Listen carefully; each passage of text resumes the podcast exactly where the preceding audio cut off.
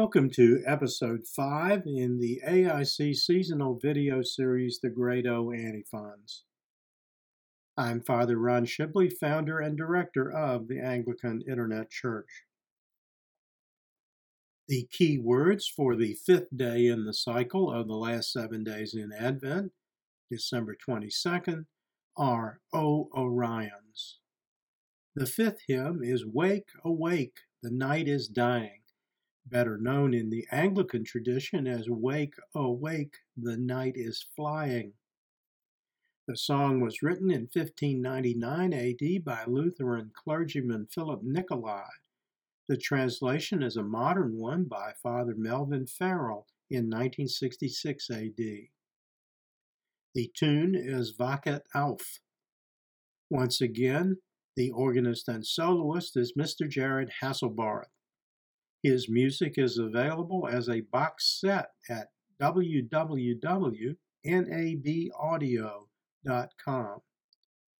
The illustration for this and the next two slides is a 14th century illumination, Christ in Glory, in which the seated Christ, holding an orb in his left hand, blesses the, the Blessed Virgin Mary with his right, and from whom bright rays flow.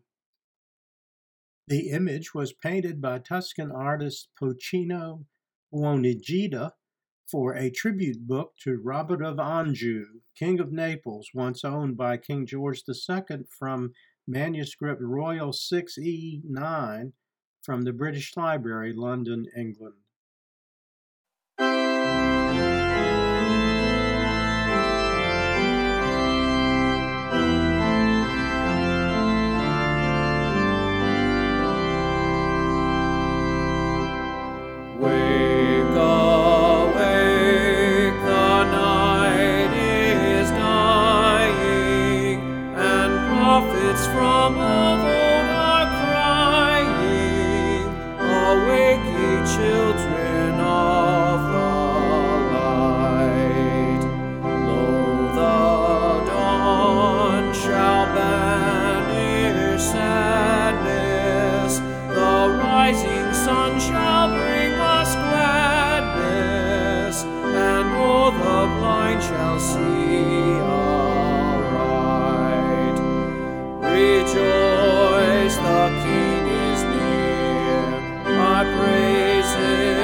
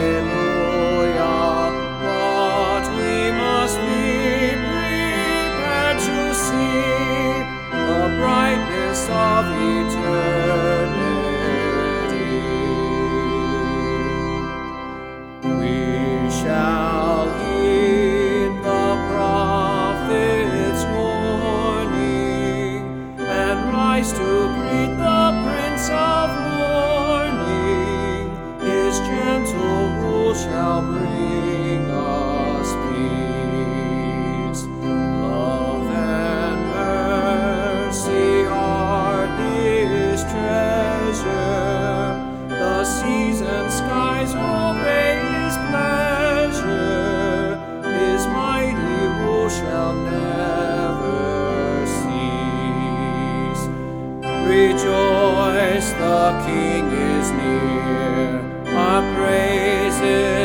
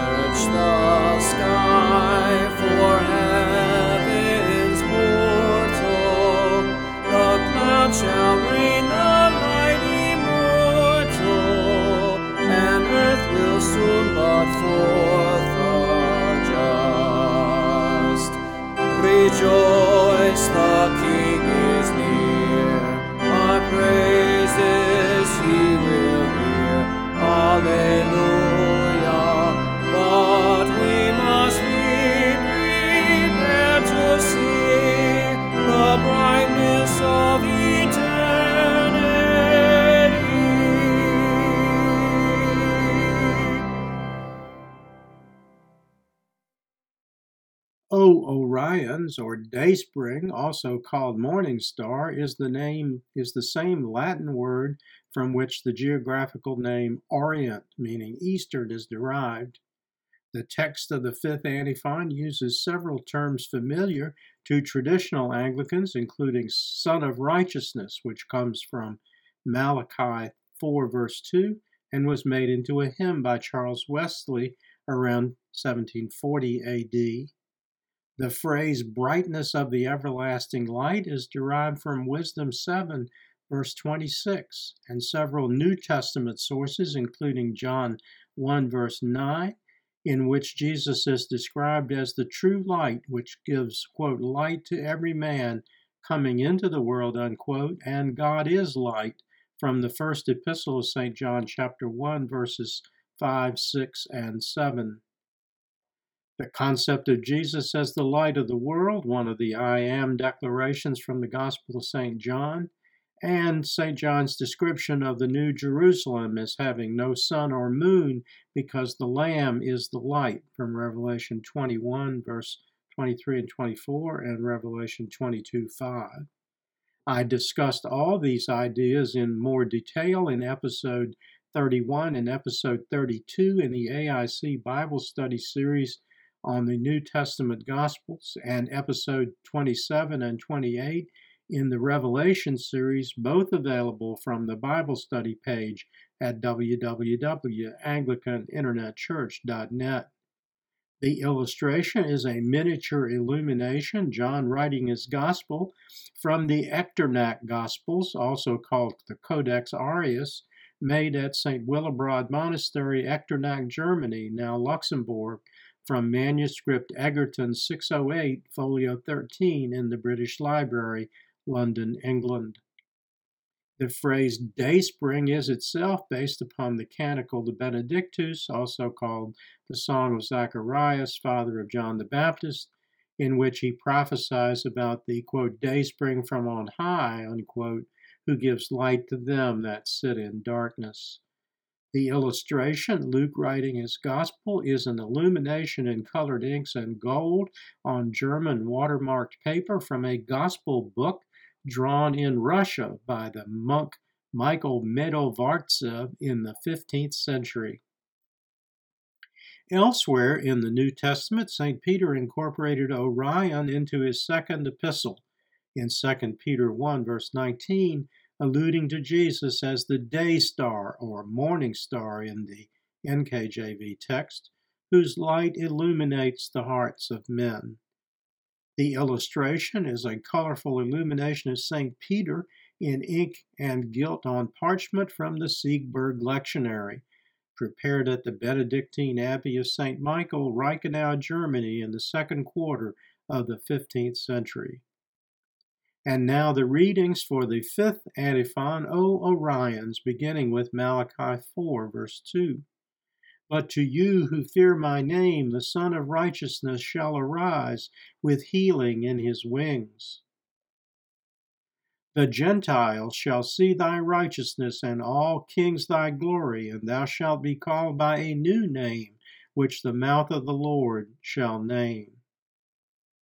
For she is the brightness of the everlasting light, the unspotted mirror of the power of God, and the image of his goodness. We also have a, a more sure word of prophecy, whereunto ye do well that ye take heed, as unto a light that shineth in a dark place, until the day dawn and the day star arise in your hearts. And now the verse and response antiphon for December 23rd, and I invite you to speak the response. O day spring, brightness of the light everlasting, and sun of righteousness. O come and enlighten them that sit in darkness